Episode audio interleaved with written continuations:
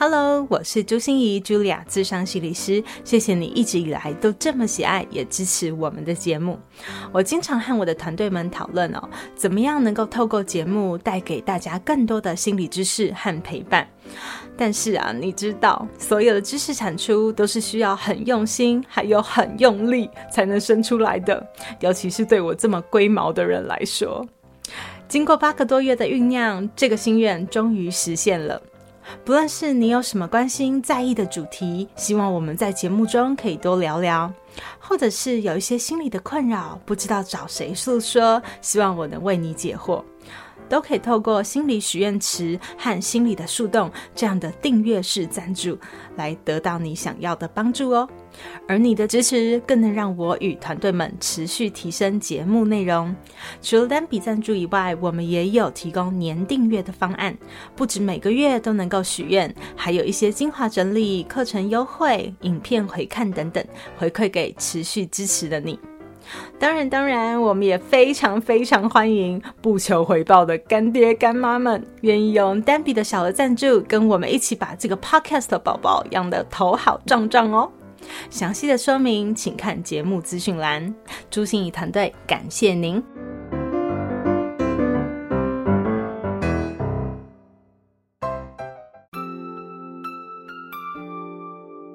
我是朱心仪 Julia，咨商心理师。也是一位中途失明的视障者，在咨商室里，我听你说；在 Podcast 里，也邀请你来听我说那些肉眼看不见，但是心里却更能看到的心理学小技巧与翻转人生的故事。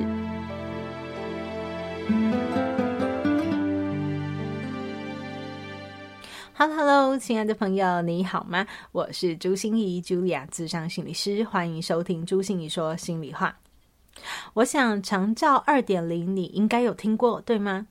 不过在我们还没有因为家人或者是自己有需要而踏入长照的领域之前，大概很少人会想主动了解长照的服务到底有哪些吧。但是幸好啊，我很庆幸自己在还没有实际的需要之前，就可以先提前了解并且准备着。不过说到长照啊，我们多半只注意到了身体上的照顾，却有很多的心理状态，其实也很需要我们注意呢。这个时候，可以入宅协助我们的长照心理师，就是一个很重要的、很棒的资源喽。这次多元万心筒，我们就邀请到专长于长照居家服务、道宅心理评估与咨询，以及长照相关课程讲座的陈彦良心理师，来为我们用大白话的方式介绍一下长照资源到底有哪些，而其中长照心理师又可以带来什么样的帮助？他们是如何协助个案，还有整个家庭的呢？让我感动的是哦，燕良心理师本身也是有接受长照服务的家属，从原本他是一个服务的使用者这样的身份，到现在身为服务的提供者，真的有一种不只能感同身受哦，更是有切身之痛，那种很深很深的同理和关怀。所以啊，今天的节目不只是有实用的宝藏。如果你是正在历经照顾的个案或是家属，相信这一集的内容也会疗愈到你。更欢迎把这一集的实用资讯推荐给你身边需要的人哦。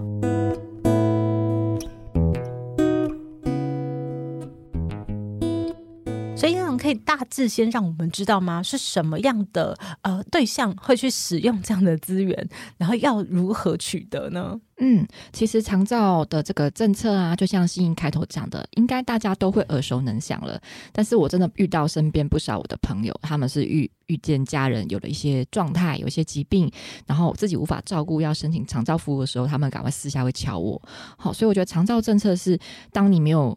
需要用到的时候，你不会去关注这个讯息，除了就是当你自己真的是好像是逼不得已得要用了，才会去开始留意怎么使用这个资源哈。那通常呢，有这种五种资格的人，他是可以提出申请的哈。那第一个呢，就是说，如果说是六十五岁以上的失能老人，哈，失去能力或是能力减弱，比如说不太能够去吃饭、洗澡啊、走路，好相关的哈，失失能老人六十五岁以上。这第一个，那第二个呢，就是说是五十五岁以上的失能原住民，所以我们原住民朋友啊，他们的这个年纪的门槛会再低一点点，就是五十五岁以上就可以申请哈。那再来，另外第三个是很多家属会觉得很困扰的，不知道该怎么办的，叫做失智症的患者哈，五十岁以上也可以提出申请哈。那接下来就是说，呃，日常生活当中是比较需要人家协助的独居长者或者是衰弱老人。他们也是第四款条件是可以申请的。那第五款最后一个是持有身心障碍者的手册或证明，然后也可以去申请哈。所以长照里面使用者来讲，大部分是五十五岁以上的老人为主，但也有少部分是持有身心障碍手册，比如说小朋友啊、自闭症、孤动症，好，或是三四十岁啊中风造成半身不遂而持有身心障碍手册的这样一个使用者。所以就是说，呃，小孩子、成年人也都有，但是老人、老年人呐、啊、是比较大宗的哈。嗯嗯，所以你在服务的族群里面，也是跟老年人接触的是最多的。对对对，其实我很喜欢服务老年人，小孩我也很喜欢啦。但是可能因为以前在学校工作已经有服务一些经验了，嗯、然后每次我们长照心理师到家服务的哦，居家智商的哦，等于是服务对象在家里面安心的等着心理师来家里面就好了。那外面的吹风呃吹风下雨淋雨，这个全部都是交给我们治疗师来来承担这样子。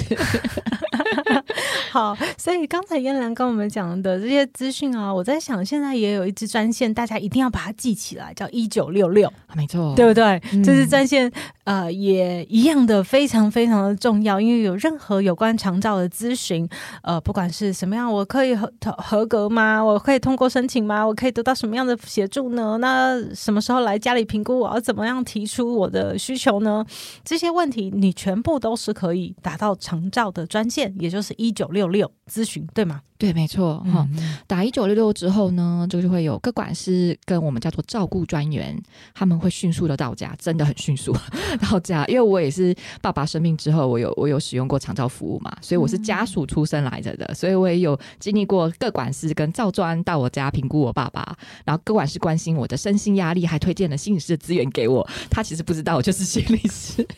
所以家属在面对家人有疾病的时候，那真的是一个很大的身心的压力哈。所以我。自己走过这一招，然后我就知道说，各管师跟照专来的速度真的很快，然后会根据我们家里就是生病的长辈的需求，比如说你是需要什么样的师进来哈，物理治疗师、职能治疗师、心理师、营养师、药师、护理师、医师、语言治疗师等等的，然后依据你申请通过的这个长照的额度，好，看你有多少钱呐、好，我俗称的长照四钱包嘛，好，你拿到额度之后，四个钱包都有一个你的扣打可以使用哈，那就看到你的专业服务上是需要。什么？那你需不需要居服员的这种居家照顾服务，还是你是需要社区服务？好，这是叫长照第一大钱包，叫做照顾及专业服务。那第二大钱包就是有交通接送服务，哈，就是这些无障碍车会在这个生病的长者，哈，或者是呃生病的服务对象，哈，他会往返那个医疗院所或是复健机构。那第三款的钱包叫做辅具跟无障碍的这个居家环境的改善。好，我家有使用这个哈，所以我们家也也有扶手，也有也有改善了这样子哈。那第四个叫喘息服务哈，就是说当家属万一真的是一些工作或是照顾的压力太大，他需要两小时喘口气呀，或是周末的一个上午休息一下，他可能就可以申请这样一个喘息的服务，就会照服员到家来协助。所以他大概的服务内容是这四大项。然后以我是一个家属的经验来讲，我那时候真的好。好感动，有长照服务来来支持我，跟支持我的爸爸，而且老师就到家，我在家里等就好，然后陪我爸爸做居家的物理治疗、居家赋能哈，然后看着我爸爸从躺床呃不太能走到现在能用助行器哈，慢慢的在客厅这样子跟卧室来回的走，我实在是非常感动。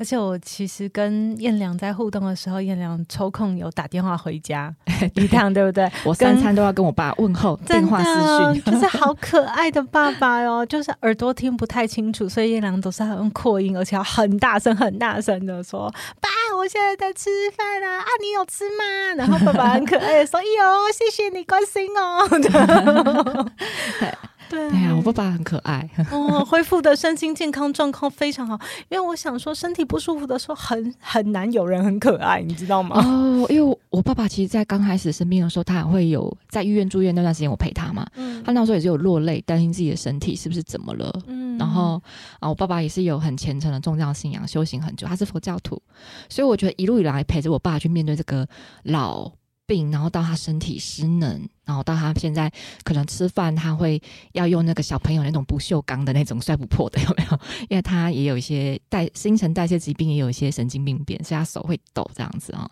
然后他会很感叹的说：“我现在用的餐具跟我的小孙子用的餐具是一样的。”所以我会看着我爸爸这些这些从担心自己的身体失能落泪，怕自己会死亡，然后到幽默的接受自己身体的状态，到他现在，我觉得他心情是平静的。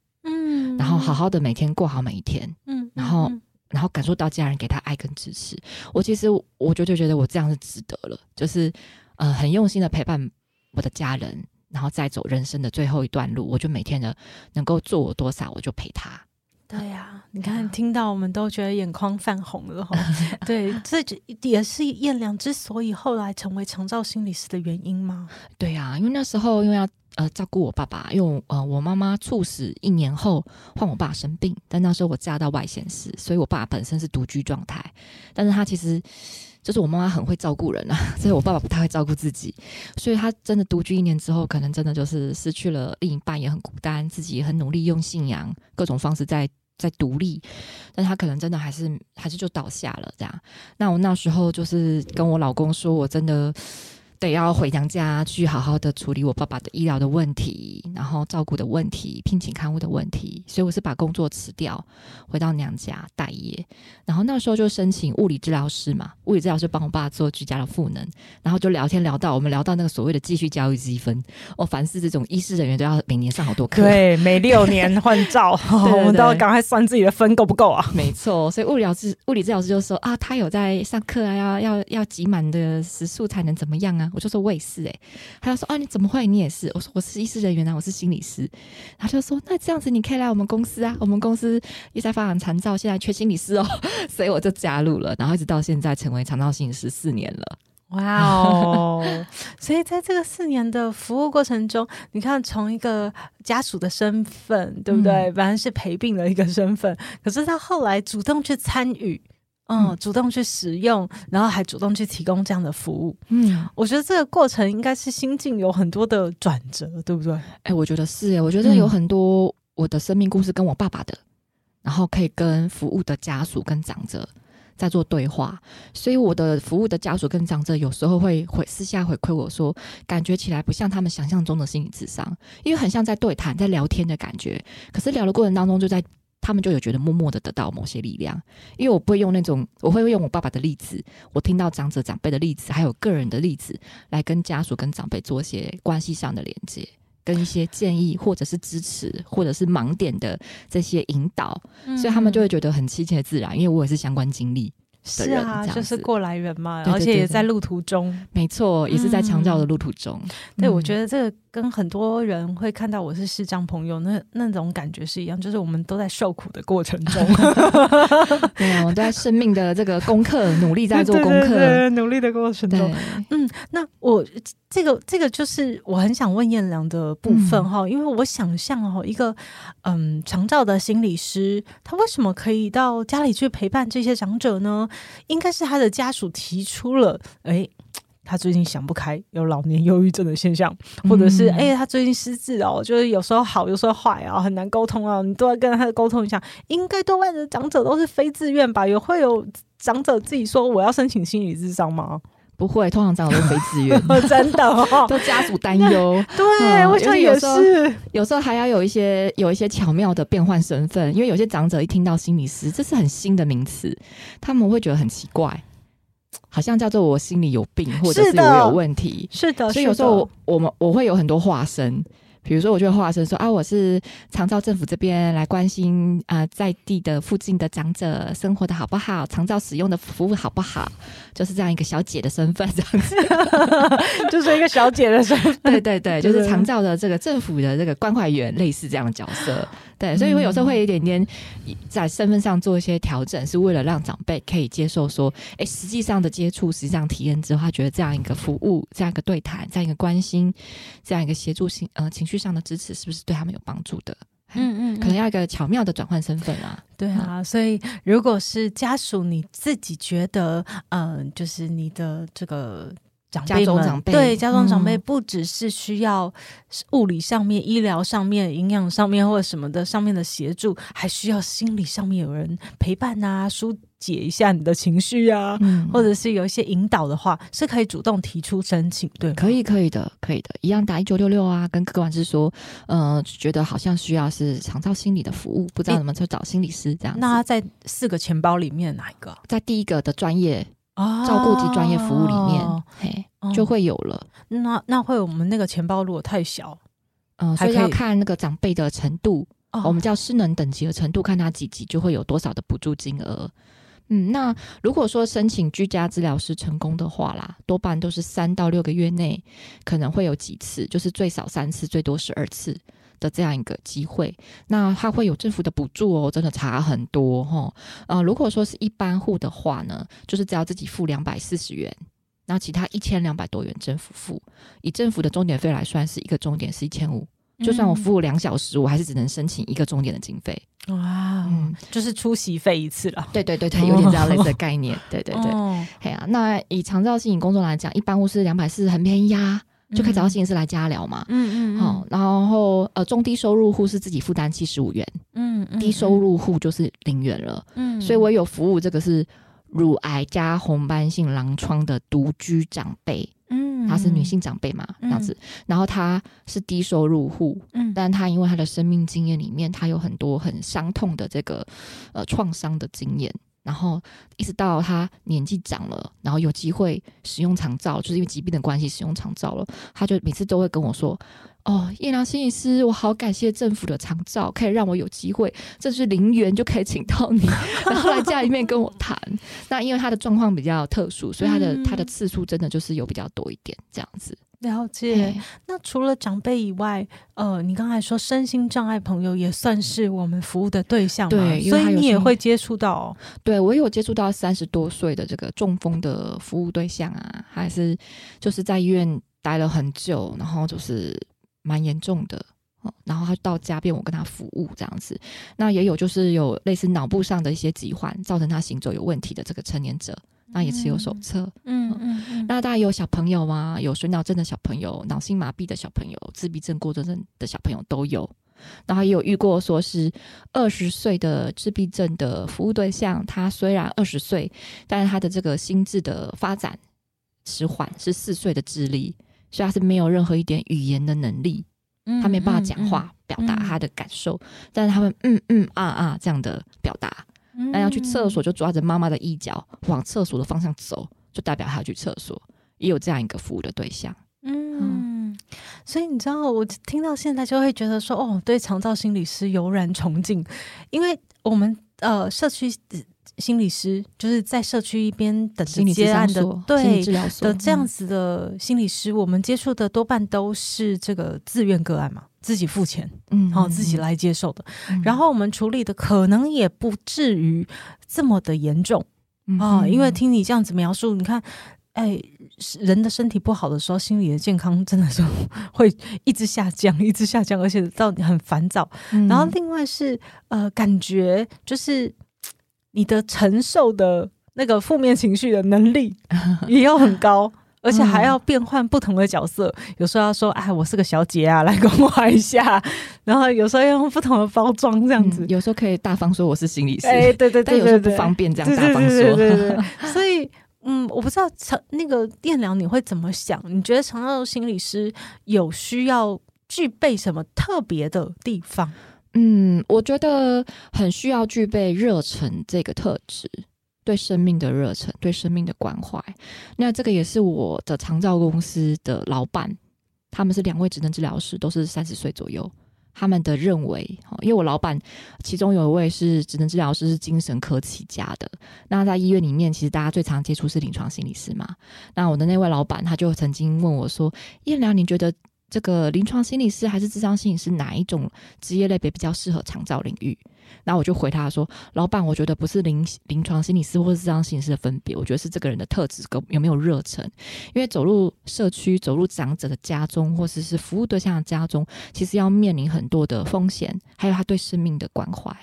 因为在这个家属的家里面，很多情况是我们没办法像智商所、治疗所有一个标准的配备，没错，什么紧急铃啊、柜台还有人呐、啊，还有人做初步的这个谈话，我们你还可以场面构成呢。对对对，然后。心理师是可以比较安全的状态，对，没有我们到家里面有面临很多风险。我是差点被狗咬，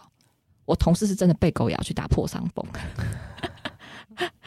对，就是有很多风险呐、啊。嗯，所以不是那个热忱，真的一个是心理师自己都很难坚持下去，嗯、对不对？另另外一个是长者也会感觉到你们的服务品质。对，其实长者也会怕怕的，因为陌生人来家里面嘛，嗯、他们就行动不便，他们有的也会怕怕的。嗯，可是确实在他们不方便出门，我们进家他们是最方便的。嗯嗯嗯，对啊，所以我觉得热忱之外，我觉得也要对这种生老病死这种生命疾病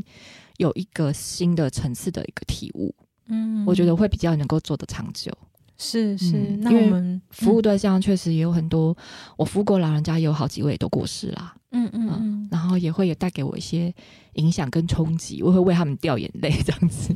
哎呀，所以我觉得这个生老病死的这个体会，可能也是要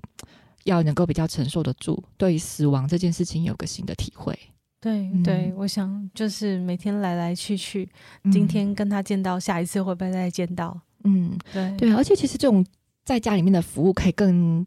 融入他们的生活，嗯，嗯，真的很融入哎、欸。对，可以看到他们家房间的格局、家人的互动，然后连啊、呃，我还曾经有在一对兄弟，好，哥哥是有一点点过动，然后四岁，嗯、弟弟是两岁，他们是低收入户，所以他们是家里面是比较比较困苦的家庭里面，哈，就是一家子住一个房间，另外两个房间是其他家其他亲人，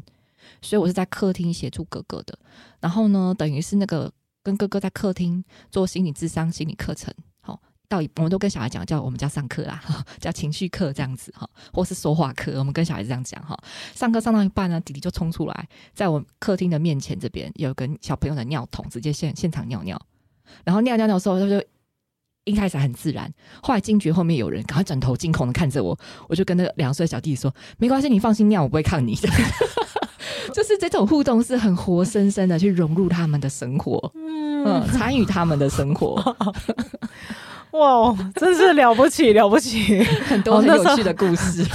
对，真的是，所以要要也要请那种燕良心理师，你看我我都觉得哇，这是哭哭笑笑，人生好像真的就是这样哦。嗯，那在这样的过程中，你看到了什么特别的故事？然后心理师到底？可以发挥什么价值、什么效能吗？嗯，在整个长照服务的过程中，哦，我觉得对我来讲哈，我先以老人家为例啦。好，我觉得以老人家来讲的话，其实，在心理师能够提供的服务是，能够去了解这个老人家的这些创伤的来由、适合沟通的状态，还有他现在需要是什么。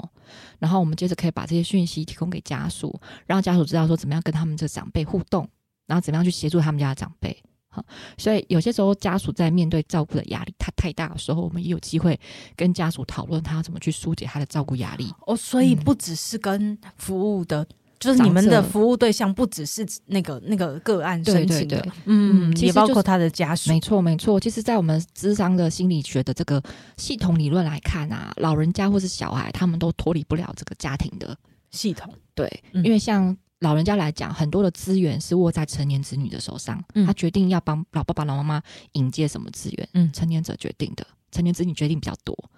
那对小孩来讲，也是爸爸妈妈决定的比较多。所以我觉得，做做老人家跟做孩子这样一个心理工作的族群，一定要兼顾到他们的家属。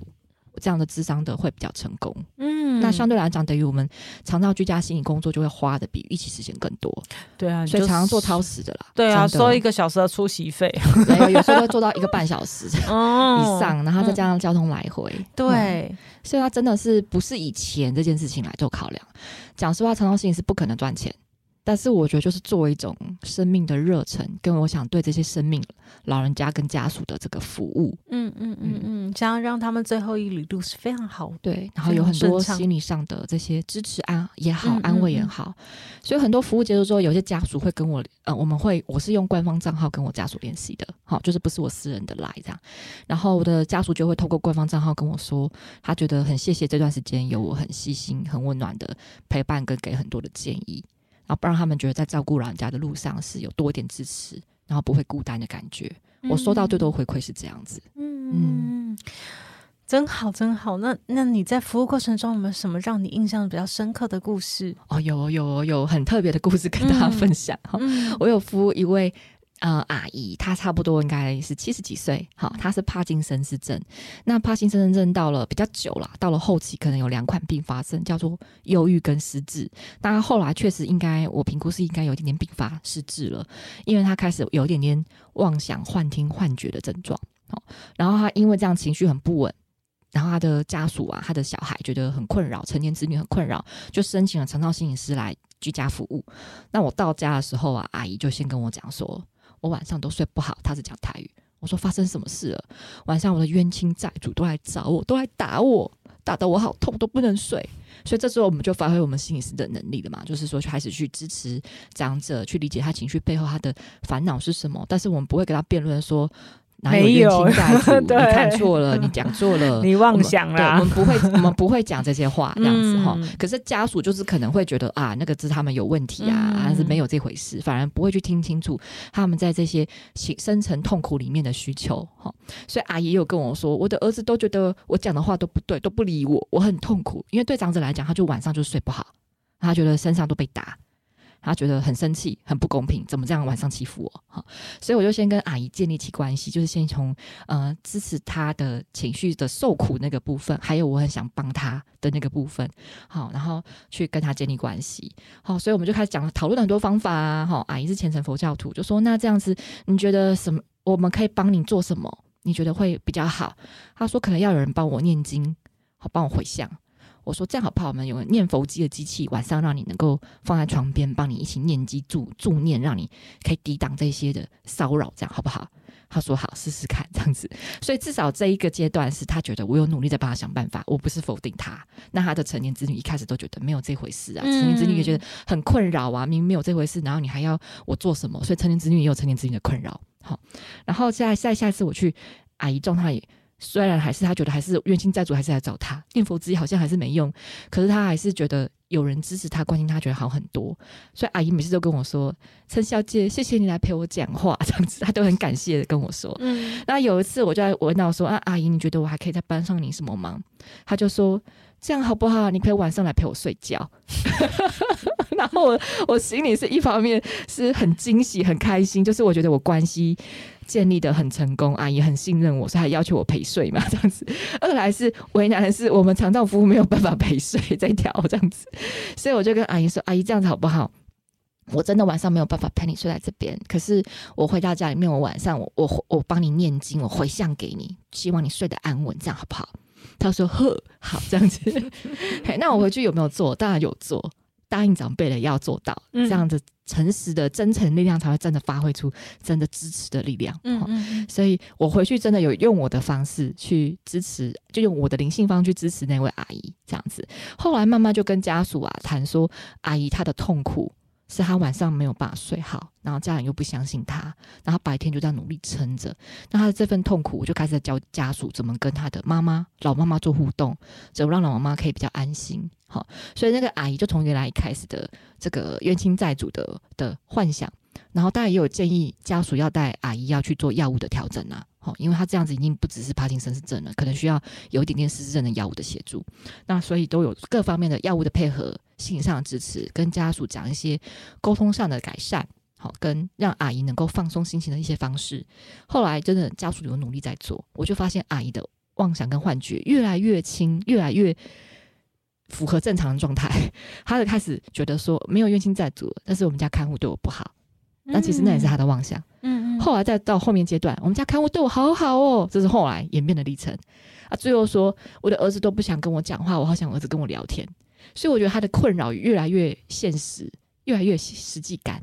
我就觉得他的状态是越来越稳定的。嗯、所以，哇，这怎么？这太神奇，而且这样只有六次的服务。对，我的意思是，我的意思是说，哇塞，这个那那个精神科以后的药物都不用下了，你还是还是有做，还是有做药物调整，哦、还是有做药物的调整。在老人家的一些疾病上，我觉得药物调整还是非常重要，哦、还是有，但是他需要药物调整之外，也要家属的知道适合的互动方式，再加上我们因为跟长者有密切的接触，我们知道怎么做可以帮忙这个长者。所以我会跟家属做分享，所以你知道身心真的是一体的，真的真的，身体的药物下来了，然后你心理上面得到支持，得到理解，然后又有个身边的一些重要他人都跟你用比较好的方式沟通，嗯嗯，那真的有助于自己的病情缓解下来。对对对，我觉得我们虽然。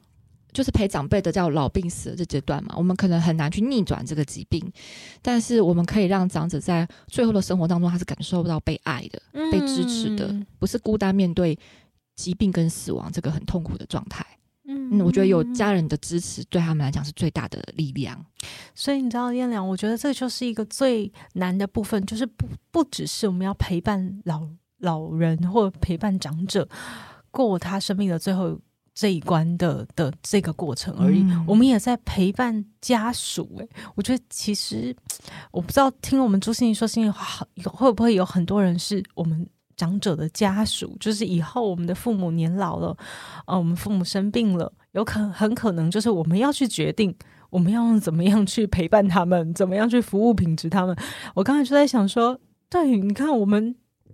如果没有受过训。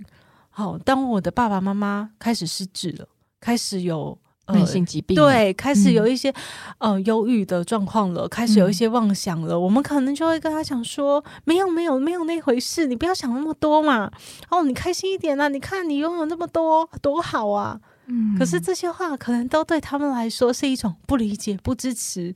的感觉，嗯嗯，嗯，所以要如何让家属也是一个。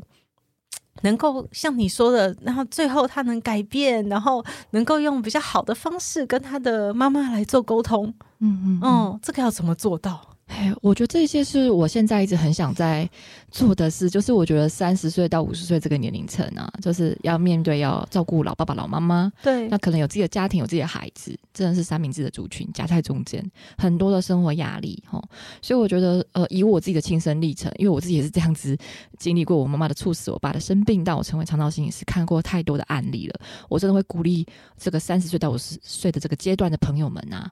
我觉得让自己的身心状态稳定。比如说，你的时间、你的精力、你个人的健康状态、你个人的关系，你是有去做一些处理的。包括，比如你跟爸爸妈妈如果有些恩怨情仇，早一点点去化解，在心里面早一点做自己心里的功课，然后会比较顺利。因为等到老爸爸、老妈万一生病那个时候，如果这些新仇旧恨加疾病加在一起，哦，那真的是一个很大很大的难关。嗯，所以我觉得先把自己稳定好，然后对照顾。自己的父母这条路，你有一点预备，你知道有哪些资源？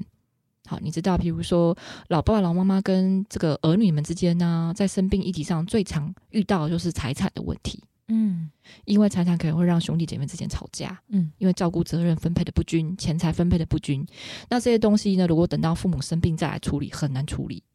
所以宁可在爸爸妈妈意识还清明的时候。能够有一些早及早处理是最好的，诸如此类，类似这样一个资源的准备，长照资源好，然后财产的分配，然后预立医疗决定权等等这些的决定，还有你跟兄弟姐妹之间，你跟爸爸妈妈之间的这些关系的处理，有一个平滑平滑的状态，平缓的状态，然后再来去准备面对爸妈的突然的这些疾病或是慢性疾病，我觉得会比较游刃有余啦，嗯，这样人生阶段就不会走那么的辛苦。对，就卡在那边了。因为疾病的时候，你知道他的状态也不好，我们的状态也不好。那那个时候，我们就很容易把原来已经卡住的东西卡得更僵，对，会发得更多。嗯，所以我肠道个案里面也曾经服务过是，是呃老先生照顾生病的老太太，两个互相照顾。那儿女一个呢是在国外已经有了工作，有了家庭；那一个儿女是在台湾，就住在附近，但是有自己的小家庭。嗯，然后。那个住台湾那个小家庭，呃，我那个家属简称 A 好了，代号。那 A 就会跟我说，他很气他的爸爸怎么可以这样照顾妈妈，他觉得爸爸做的不合理，他非常的否定他爸爸做的一切。他爸爸做的确实有些有点有点坚决啊，就是有点点要求，有点控制。好，可是你不能否定说爸爸是出于善意，因为爸爸觉得我要扛起来照顾我的老伴，不然我的儿女怎么办？嗯嗯嗯嗯。那所以我就跟那个 A 呀、啊，那个家属说，你如果想帮你妈妈，那你要先看到你爸爸的付出，先修复你跟你爸爸的关系，你才能真的帮到你妈妈。不然，你就算在家里面装这些监视录影器，爸爸想关掉就关掉，你也做不到。爸爸不让你把妈妈带出门，你也无法带出门。嗯，所以我就是透过这样的案例来跟听众们分享，就是其实如果我们跟爸爸妈妈有一些关系，你能够及早的去化解会更好。那下步我们才能够学说怎么安顿我们自己，怎么样怀有更多的耐心、更多的理解、更多的沟通技巧，去陪伴爸爸妈妈去走这个长照的历程，然后才会提供有高品质的陪伴。哇，彦良讲的这一段真好诶，因为有时候，嗯，真的好像只有要以一个客观一点的角色去看整个全盘的状况，嗯嗯，而不是深陷在里面，因为我们每一个人当局者，真的都会迷，嗯哦，就像我我也想到说，我有一些个案啊，嗯，有其中就有一位，他是。要保护他妈妈，因为他觉得他爸爸一直在欺负他妈妈。可是当我带着他看到整个脉络的时候，他才发现，原来他是他妈妈是他们国王王国里面的女王，希望全家统一的，所以他宁愿被他爸爸欺负。可是他的儿子常常带兵打仗，然后把他把他爸赶出去。哦，所以搞得他妈要更受委屈，才能让他爸再回来。所以当他看清楚这件事的时候，啊，就。收兵，不要打仗了就好，就帮他妈妈了。嗯，对，嗯嗯、所以你真的要帮你心爱的人，也要有一个智慧的方法。对，就像你说的，要有一个智慧的方法，更全观的角度。对，嗯嗯，然后，所以那这个这个部分是需要心理整理的。对，嗯，对对，需要花点历程的。他真的不是自己来觉察，而是你可能真的需要有一些外人，有一些跟你没有那么熟悉，但是可以看懂你的家庭的脉络的人，对，来跟你一起讨论出来。嗯嗯、所以，哇塞，长照心理师 真的是不容易啊，因为不只是陪伴我们的呃长辈们、身心障碍朋友，也是在陪伴我们的家属，好好安放自己的心。没错，嗯，嗯然后能够让大家彼此之间都有一个很圆。满的最后的 ending，嗯，我觉得就是最后促成说我们的生命跟生命的交汇，我们跟家人的缘分，怎么样去圆满这个缘分，对，让自己心中呃减少那个遗憾，减少愧疚感，或是减少一些气愤感。嗯、我觉得这就是我做长照我最想做的事情，嗯嗯，所以我能够这样投入，是我想也想提供一点自己微薄的力量，然后让大家生命在这些家庭的议题当中是可以越来越圆满的。嗯，太好了，太好了。燕良，那呃，申请长照不能指定心理师是谁，对不对？他可以指定治疗师，其实家属可以指定。真的？那赶快，那赶快说一下。但是长照心理师人数不多，但台北跟新北的这个治疗师的人数会比较多一点点。那大都市啊，像台中，我也有学妹在台中当长照心理师。好，那我觉得只要跟各管师说，呃，想要长照心理师，那可能知道哪边哪边有，这样就可以这样子。嗯嗯嗯，所以我们一定要把燕良的名字好好的给他 放在节目资讯栏里面哦。就是我觉得听完这一集，大家一定会有感觉，燕良真的是用心在照顾大家，希望大家都过得更好。哦，其实我认识有一群很有热忱的长照心理师，所以如果案子我接不完的话，我会 pass 给他们的。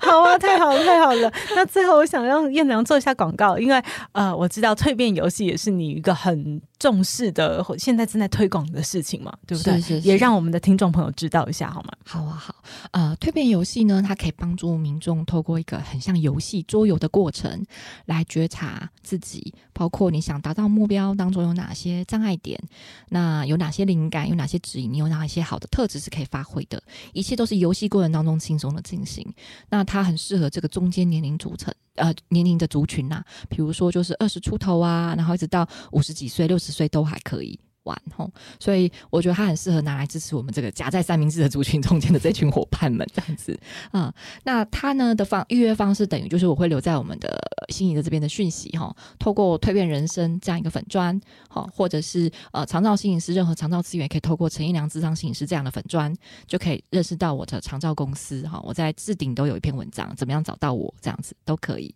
非常好，谢谢我们的燕良，今天带来真的是我们本来以为会不会太知性、太用力，对不对？可是讲的还是好温暖，然后心里还是好被触动的感觉。所以今天非常谢谢燕良带给我们这些知识，又带给我们这些宝贵的礼物哦，谢谢，谢谢心怡，谢谢大家。心转个弯，生命无限宽。如果你喜欢我的节目，邀请你可以继续追踪，并且给我五星评价和留言互动。如果你也感受到我们团队的用心，可以使用自由赞助的功能，给予我们实质的鼓励哦。咨商需求、合作邀约，或想要了解更多心理学的知识与故事，节目说明栏中都有我更多完整的资讯哦。